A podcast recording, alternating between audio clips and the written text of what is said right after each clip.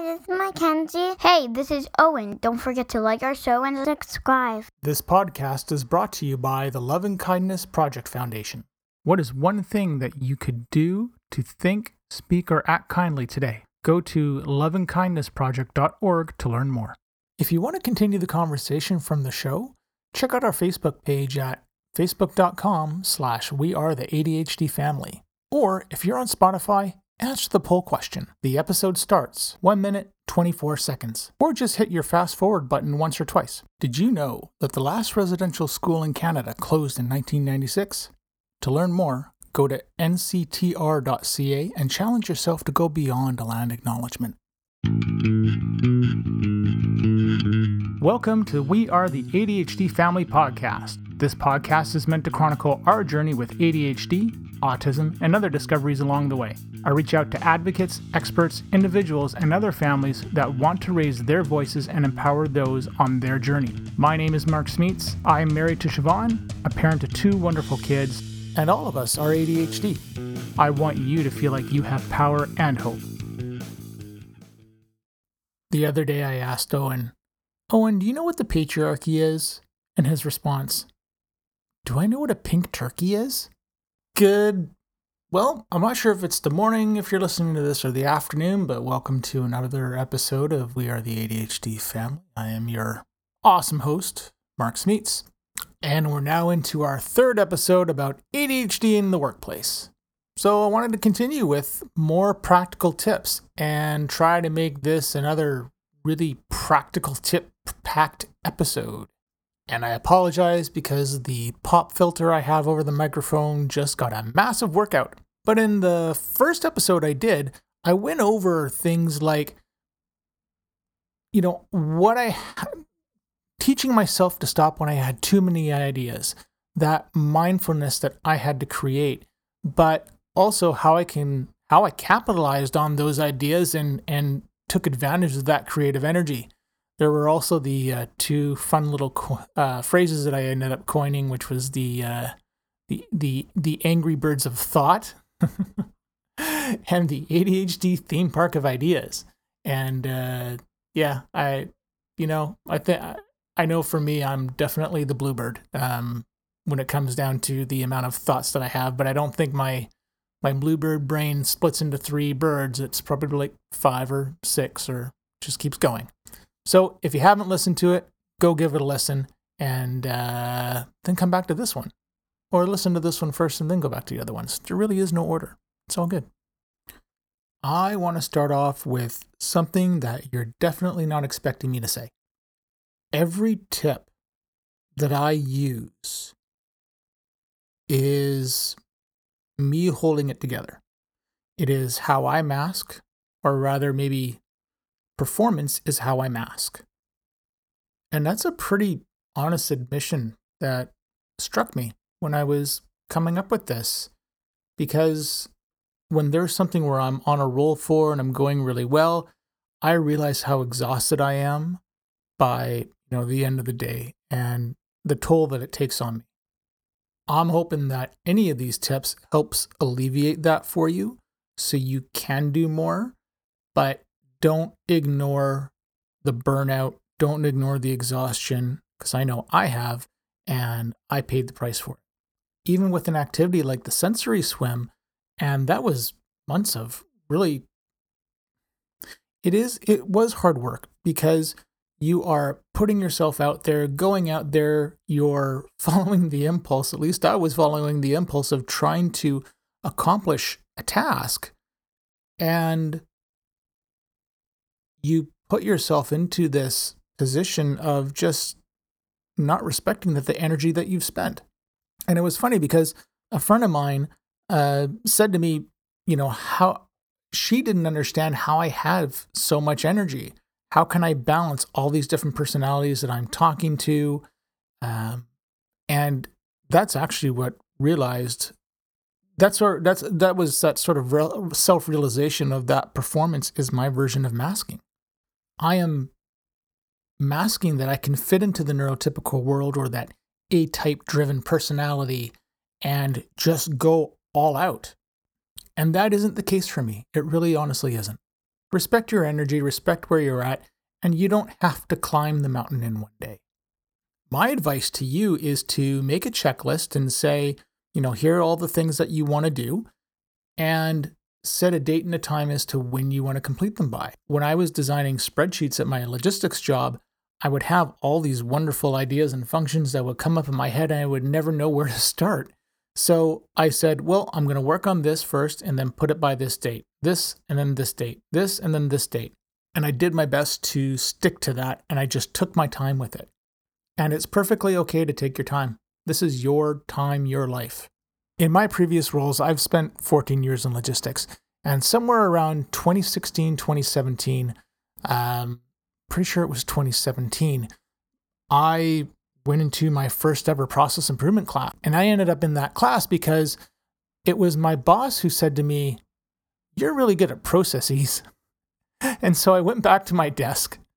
I Googled process improvement and the uh, process improvement course at BCIT, I think it was just called Lean something or other, um, came up in my Google search. That's how I ended up in that class because I was just, I randomly searched it because my boss at the time had made an offhand comment about something that I was good at, which felt like one of the rare compliments I ever got from him.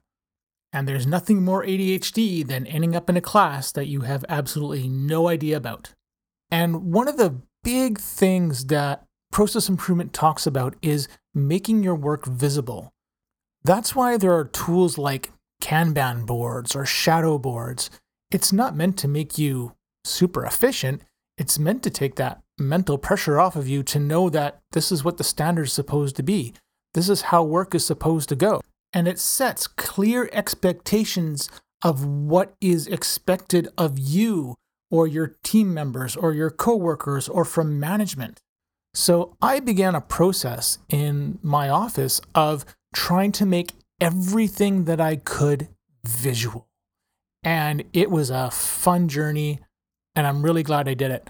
One thing that you'll find later on is I'm going to share a story. I think it's the next episode I have this queued up for of how I took something that was really frustrating me and made it a visual I don't even know what the word to call it is. You know, I'll call it uh, what they do in manufacturing, which is what I based it off of, but it's a U shaped cell. And that's U as in the letter U.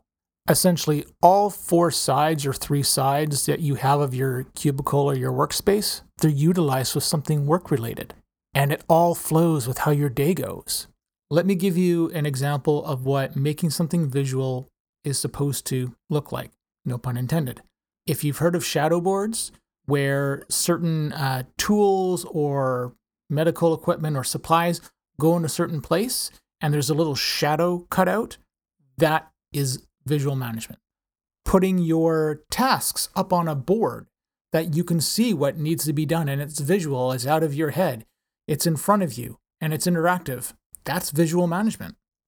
It's not a checklist of things to do. I mean, that could be part of it, but the idea is to foster cooperation within your department or within your group of coworkers and everybody's working off something, you know, the same list. They all have the same goal. You're all rowing in the same direction, so to speak. So, in summary, if you can visualize and make something appear so that everyone can see it, that in itself is visual management. None of this is easy. This all takes practice. It has taken me years to get to this point, and a lot of the thoughts and ideas that I'm going to have in the next bunch of episodes, including this one, took a long time for me to come up with and change my thinking. This is this was not overnight for me. It probably won't be overnight for you. But it was a journey that was absolutely worth taking.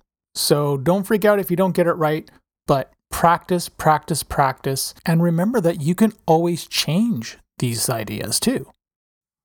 One thing that I used to have to do is go to a lot of meetings. And this is pre COVID, so you'd be in the office and you would have to sit around a desk, meet people that you've never met before, and of course, talk about big, long, complicated things that, you know, are going to require discussions.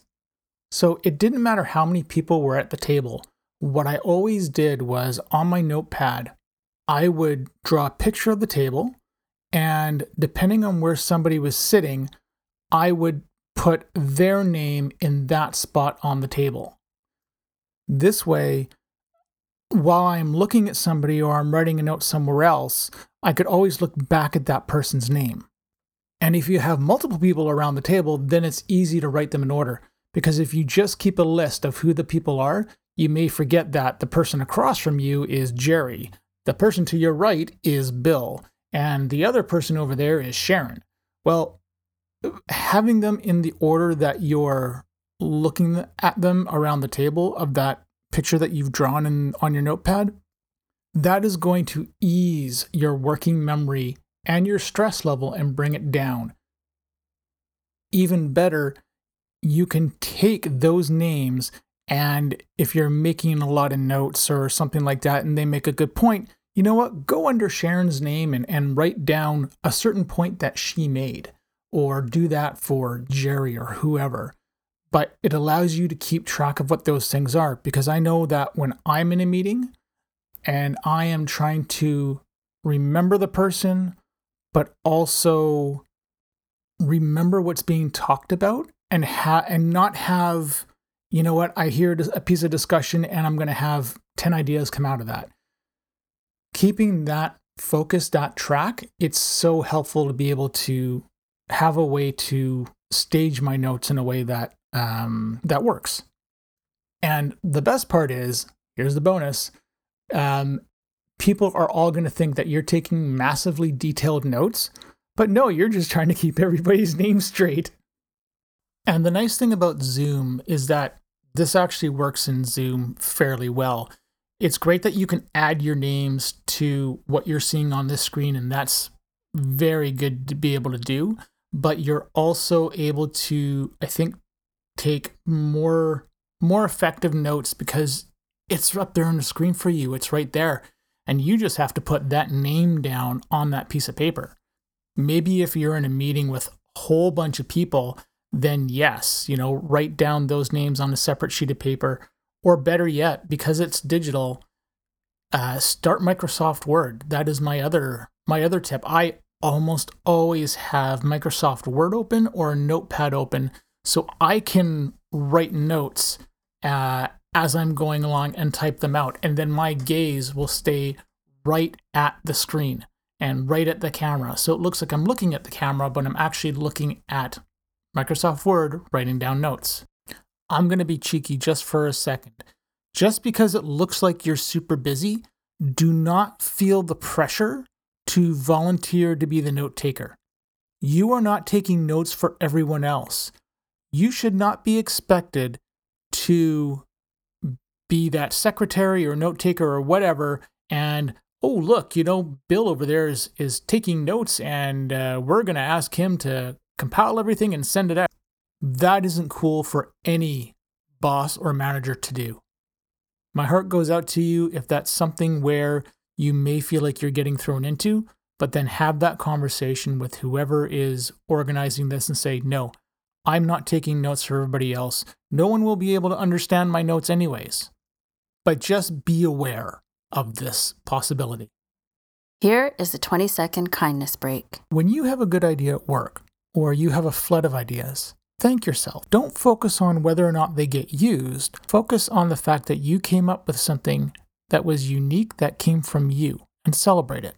And if you have an excess of ideas, write them down and save them for later. Check out loveandkindnessproject.org and find other ways to carry out kind acts or start a kindness project of your own. And I just realized there is one thing that I want to impart before diving further into this. Don't do these things for the company. You're doing this for you. The methods that you come up with the company, the customer, they're going to benefit as a result of you thinking through these things. And I think it's really important to draw a distinction between the work and effort that you have put in and what this company is paying you to do. I didn't get any help with setting any of this up. I was very alone. And As a result, I am very protective of the things that I know work because I wasn't promoted as a result. I didn't have any of that. I did these things because my quality of life was suffering. And not being aware of the disability makes it that much worse. I don't want to see you suffer. What's going to happen is that when you have these things down, you're going to find that the company begins to run smoother and people will look at you as the reliable one. And that is a good feeling. It really is. I will add that you may have a supportive work environment. I did not. I don't think I've ever had a supportive work environment, to be quite honest. But do this for you. Do this for your sanity. Do this for your family. Because when you're on that drive home and you're not nearly as exhausted as you were before because you started doing all this, all these improvements, and you took that pressure off you, that's why I'm doing this. So I can help someone that was in my shoes. Let's get into the fabulous world of RSD or rejection sensitivity dysphoria. Since RSD and ADHD aren't talked about too much, let's go over what RSD is. It's when you experience severe emotional pain because of a failure or feeling rejected. And it can be physical pain as well. Maybe the feelings that you're feeling, the stress that you're feeling, has worked your way into its gut, into your gut rather, and it's given you a really upset stomach, or you feel nauseous, or you know, you've got now all of a sudden you've got this headache that's come on. And worse yet, it feels like someone's just kind of like stabbed you thousands of times or chopped off a limb. Like the rejection is real. I, I hate it personally. I can't stand it. Um, it's it's a really tough thing. I sometimes refer to it as the spiky ping pong ball of death. And I don't want this confused with intrusive thoughts. That's a little bit different. That's not a spiky ping pong ball of death. That is more a spiky ping pong ball that doesn't cause death. I can't believe I'm coming up with these examples. But the difference with the between the intrusive thought and the RSD is the the RSD will make you feel some sort of pain, some sort of magnification of of what the feeling is. And I don't care. It doesn't matter what you say about, um, oh, you shouldn't feel this way. That's not what we meant. No, that's actually the problem. Because that one little, imagine it like this. You ever see that cartoon where, or or the TV shows where they drop a a bit of blood in the water and there's a bunch of piranhas that come swimming up to try to get the blood? That's RSD you're not going to stop those piranhas from going after you. You can't turn around and tell someone, hey, you know, don't take it so hard. Oh, just don't. It's the worst thing you can do to one, to somebody like somebody like me. But this brings me to my next point, and it's about the use of language and the language that we use on ourselves, the language that we use with others, and language that we expect others to use for us. And quite honestly, that others use on others. Much of the language that is out there is this ableist, medically driven, deficit based, you are broken, you need to be fixed um, language. And that makes us feel like there's something wrong with us. There isn't. Can ADHD be a problem? Yeah, absolutely. Um, when we are undiagnosed and we are struggling and putting all this pressure and weight on ourselves, that's going to resonate really hard. So, recognizing those things, I think, are a really good first step to uh, changing what you're doing at work. Along with being aware of how the language is used, get good at flipping the words and characteristics uh, that are typically negative into a positive. So, for example, if somebody says you're distractible, no, you're curious. If somebody says you're impulsive, you're creative. If you're restless and hyperactive, you're energetic. If you're off point, you make connections. If you're stubborn, no, you're actually persistent. If you're inconsistent, it might very well be flashes of brilliance. When you're in a meeting and with whoever it is, whether it's management, a customer, or what have you, pay attention to the language that gets used and find ways to flip that language and use it in a positive sense. One of the rationales I have behind this is because in my head and all the negative self talk and the rejection sensitivity that I felt, this was my way of rewiring how I thought about things and what people would say to me.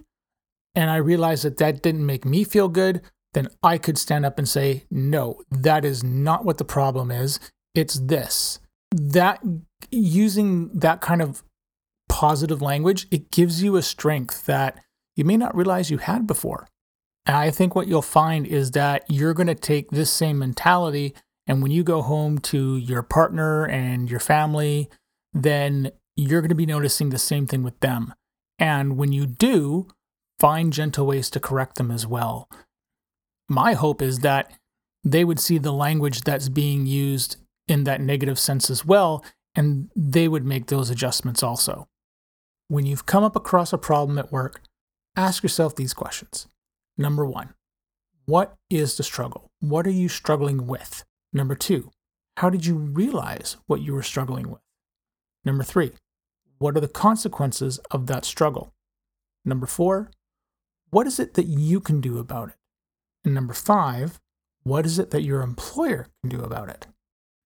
I've gone through enough struggles in my professional working life to know that a lot of the times, the problem that I thought I was trying to solve is not actually what I was solving. So, because of our impulsivity, what I tend to find with me is that I was actually working on the wrong part of the problem. And that's why I like that first question is what am I actually struggling with? What is the thing that I am trying to achieve? Once you're able to define that, you can get into things like, you know, how did you realize you were struggling? What was that thing that made you look at a problem in a different perspective? Now, as far as the consequences of the struggle, I mean, there's frustration. That one's a little bit more obvious, but I think it's important to take stock of what not solving this problem is going to do. In other words, or not going to do. In other words, if this problem really isn't a big deal, like if we're making a, a, a mountain out of a molehill, um, to turn a phrase, then what if we just walk away? What if there actually isn't really a problem at all? If you realize that the the consequences of something are something that you see down the road, then why not go after that? This is one of our ADHD strengths when you can turn it into one. It's that ability to make a connection for somebody that or something that they may see it as how does this fit together? And quite honestly, if you were to remove ADHD out of this entire equation uh, of what we're talking about, how different is this than going with your gut? There is something that you're seeing, but maybe the time isn't right to to make that connection at the moment or maybe you have made that connection and you need to figure out how you're going to convince everybody else or your boss that something is important to go after. So never discredit your ideas. They're there, that's your gut telling you something else is up. Go after it. I want to bring the examples that I've given in this episode to light with something practical that I did. One of my favorite books is from an author, his name's Matthew May, and the book is called Winning the Brain Game Fixing the Seven Fatal Flaws of Thinking.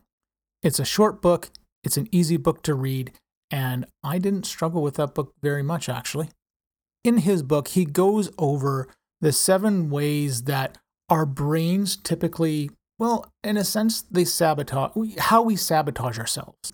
And we do this in ways like leaping to conclusions, fixation, uh, overthinking, satisficing, downgrading the ideas, or not invented, another one not invented here, or even self censoring. But the awesome thing is that he also gives solutions to these things. And it's a really powerful book. When I got this book, and I mentioned earlier that it wasn't a hard read, it wasn't a hard read, but of course, trying to remember things and the ADHD brain of having to read things, you know, over a couple times is, is a pain in the butt. So what I did was I made a uh, so what I did is I made printouts of these seven solutions of what the problem was and how to solve them and the different ways that you can solve them. And basically I printed it out on think it was two sheets of paper. I laminated the paper and then I stuck them at my desk. So I could catch myself going, oh, why am I stuck on this problem? I need a. I, I looked at my I looked at the sheet and the notes from the book and I was like, oh, this is why I'm struggling with it. Oh, okay, that makes sense. And I wasn't just trying to solve a problem ultimately. I was also this also falls into the realm of visual management because I can see uh, you know, I I I'm I've got a problem in front of me that you know may involve me or any number of things, but I have now a way that I can look at what these problems are, what these solutions are, and how can I apply my current situation to one of these and fix it. What I always found funny is I had people coming up to me saying, Well, how would you solve this? and I'm like, Well, you're overthinking this problem, and here's why. And then I would just, you know, lead them down, uh, lead them down a path and say, you know, go get the book. It's a really good book. But in the case of this book, you know, I took the actionable items that I that I could, made them really straightforward for me, printed it out, laminated it, stuck it on the wall. That was it. I could refer to it anytime I wanted to.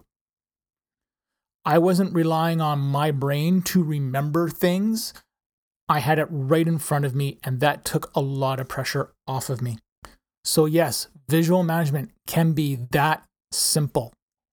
And it also allowed me to craft the language that I was using in my head. And instead of blaming myself, I would look to those solutions first and I would start reading them. Where do I fit in here?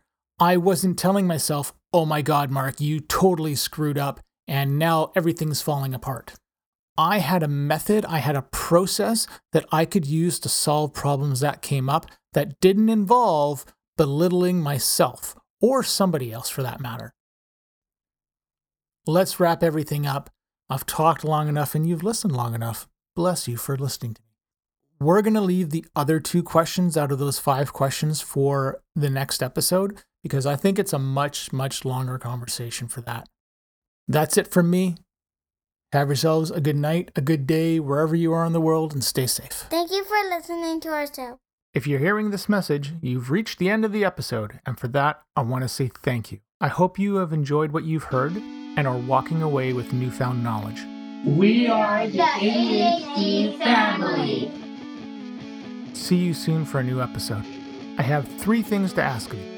Number one, if you have any comments, questions, or guest ideas, please leave a comment on the Facebook page. Number two, please leave us a review on Apple Podcasts or Spotify. It helps people find us. And number three, if you want to be a guest on the show or know someone who would make a great guest, contact me through our Facebook page. This podcast is open to everyone.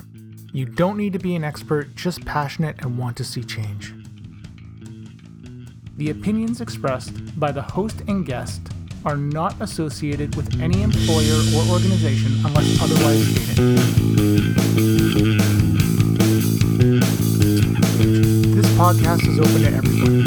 You don't need to be an expert, just passionate and want to see change. The opinions expressed by the host and guest are not associated with any employer or organization unless otherwise stated.